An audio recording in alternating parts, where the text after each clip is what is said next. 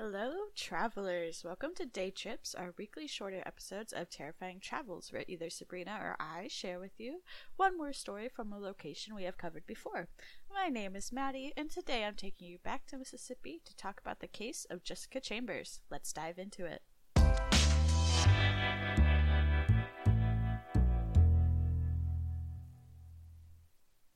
Now, being from the area, I of course have heard of the story of Jessica. I remember really specifically my mom telling me about it when we were in the car and kind of using it as a cautionary tale, saying to always let someone know where you are or what you're doing, so things like this don't doesn't happen.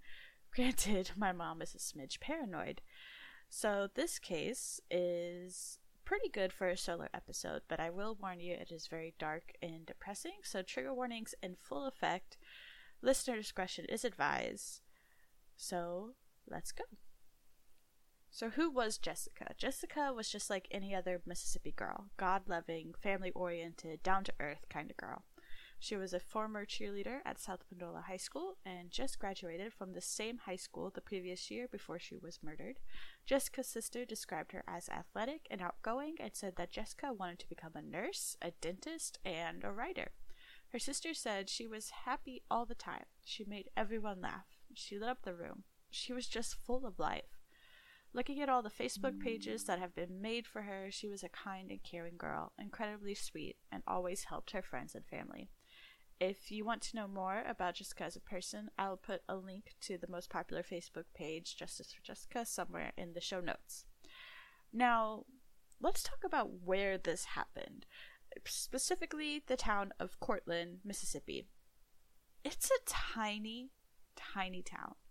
Like, Courtland sits between Batesville, the biggest town nearby, and my grandmother's town, and we used to say, if you blink, you miss it. And it's so true. According to the 2010 census, there were only about 500 people living in Courtland, and actually in 1946 it was downgraded to a village.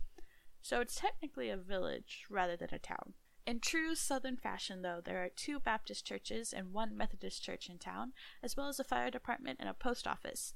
But other than that, there's not much else in this town. This is the kind of town that people went to to get away from the bigger cities, but had to commute to get to work and stuff. Everyone knew each other. Everyone knew the neighbors. Everyone knew each other's business and what everyone was doing. So now that we've established who Jessica is and what the town is like, let's get into the timeline of this case. The day is December 6, 2014. Jessica was spending most of the day with her two friends, driving around town and just relaxing. Then she left her friends and went to her mom's house, where her mom said she took a nap and was with the family. At around 5:30 p.m., Jessica tells her mom that she's going to get something to eat and to clean out her car. There was surveillance video of her outside a gas station where she filled up her car with gas. She then went to Batesville, but was back in Courtland by 6:30 p.m. Jessica called her mother around 6:45, who noted that the car was really quiet. The next hour and a half were unclear until 8:15 p.m., when a passing motorist found Jessica on the side of the road, burning next to her Kia Rio. Jessica had been found next to her car, her body doused in flammable liquid.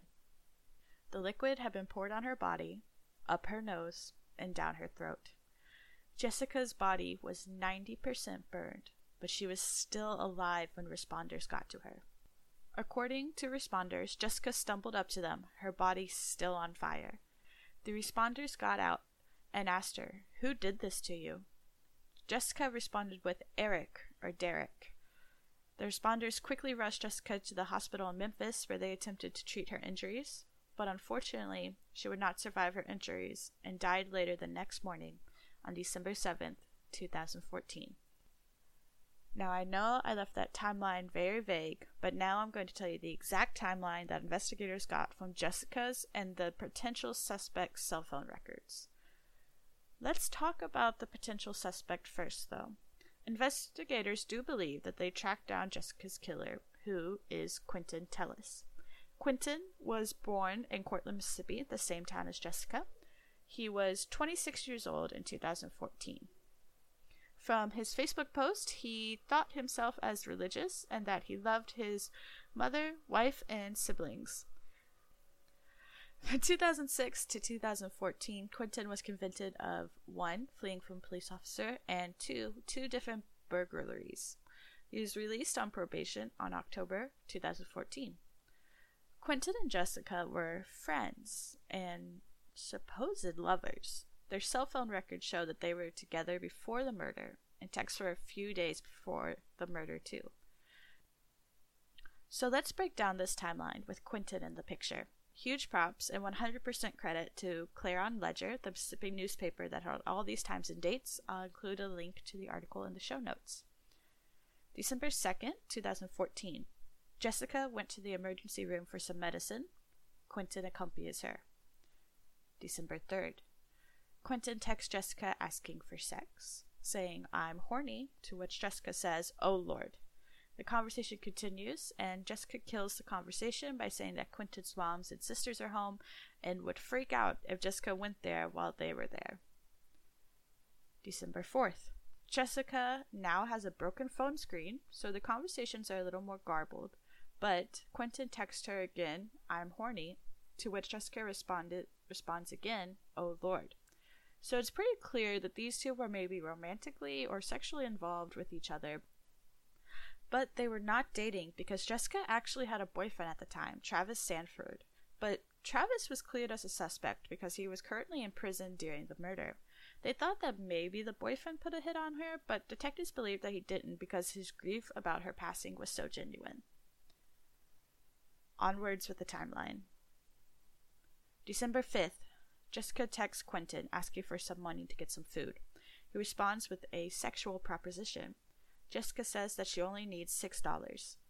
Then there's surveillance videos at a gas station where Quinton walks across the street to Jessica's car and then back to his driveway.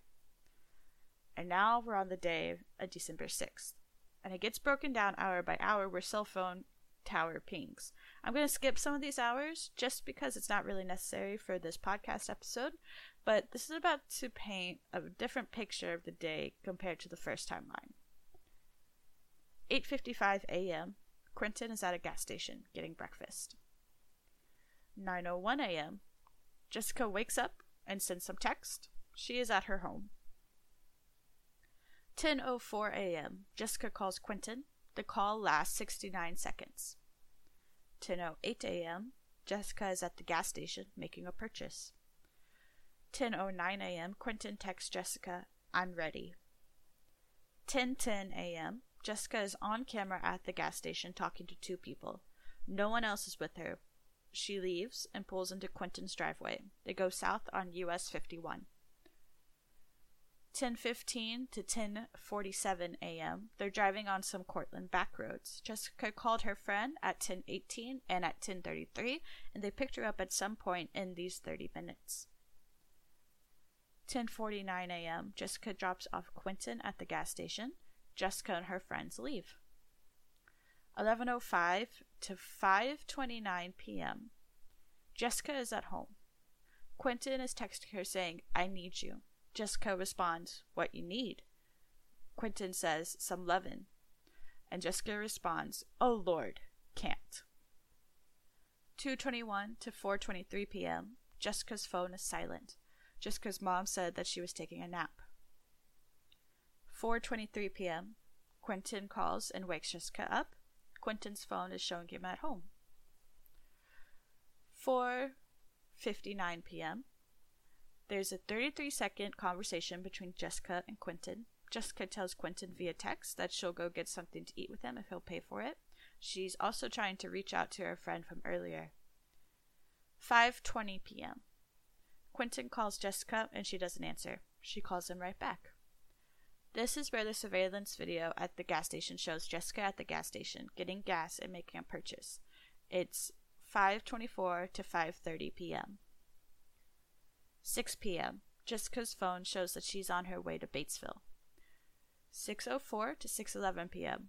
Cell phone towers indicate that she was at Taco Bell, while Quinton admitted that they ate dinner there. Jessica is still trying to reach out to her friend. 6:30 p.m. Cell phone towers show that they arrived back in Courtland. Quinton told investigators that they went back to his house and that they were smoking marijuana in Jessica's car during this time. 6:48 p.m. Jessica makes her last call to her mother. The call lasts 76 seconds. Jessica's mom told investigators that there was no background noise and no music, leading her to believe that Jessica was with someone. Quinton admitted that him and Jessica were together. 6:49 to 7:26 p.m. Neither Jessica nor Quinton are using their phones, even though five women are trying to reach Quinton at this time. 7:30 p.m. Jessica's cell phone pings west and then it pings to Heron Road, where she would be found burned. 7:42 p.m. Quinton calls Jessica and leaves a voicemail. Then he sends her a text saying, "Bay, my friend is coming over tonight. I'll call you tomorrow. Good night, sweet dreams." Quinton told investigators that he was letting Jessica know that his girlfriend was coming over to his, but when the investigators asked if the girlfriend could confirm his alibi, he changed his story and said that it was not his girlfriend, but another girlfriend that he was talking about. Plus, around this area, there is a cut through trail that leads from where Jessica was found to a subdivision where Quinton's sister lives, and Jessica card keys would be found along that cut through. 7:50 to 7:52 p.m. A vehicle can be seen on the gas station video camera pulling into Quinton's driveway to a storage shed. Quinton told the FBI that he kept a 5-gallon gas can in the shed for emergencies. Unfortunately, neither the driver nor the tag of the car can be seen. 8:04 p.m. Jessica's phone shuts off with investigators saying that it burned too hot. 8:07 p.m. Phone call made to 911 by the motorist who can see the burning car and call it in. And that is the full timeline of Jessica's day of her murder. Again, Jessica was burned alive with 90% of her body burned. The fire was so hot that her contact lenses melted into her eyes. She was burned beyond recognition and later died in the hospital the following morning. So, take a deep breath, now knowing our timeline. Let's talk about the trial. Or should I say, the lack of a trial. In February 2016, Quinton was a suspect in her murder. There was really strong evidence against him, the most obvious one being the cell phone records that we went through earlier. Quinton also deleted a ton of these text conversations saying that, quote, he didn't see any reason to keep her in his phone if she was dead, unquote. In October 2017, the first trial ended in a mistrial. Apparently, there was some confusion in jury instructions. A quote from the Clarion Ledger the instructions said that a guilty verdict had to be unanimous, but didn't directly say about a not guilty verdict. Officials said it appeared the jury thought that since they couldn't unanimously decide that Quinton was guilty, that made him not guilty. So, since it's a mistrial, they do another trial a year later in October 2018. And it, again, ends in another mistrial. I think it's because a lot of the jury believed Jessica's last words to the responders that her killer's name was Eric or Derek, which didn't fit Quinton. But doctors even testified there was no way that Jessica could have said any words at that point. So it's unclear why there was a mistrial the second time.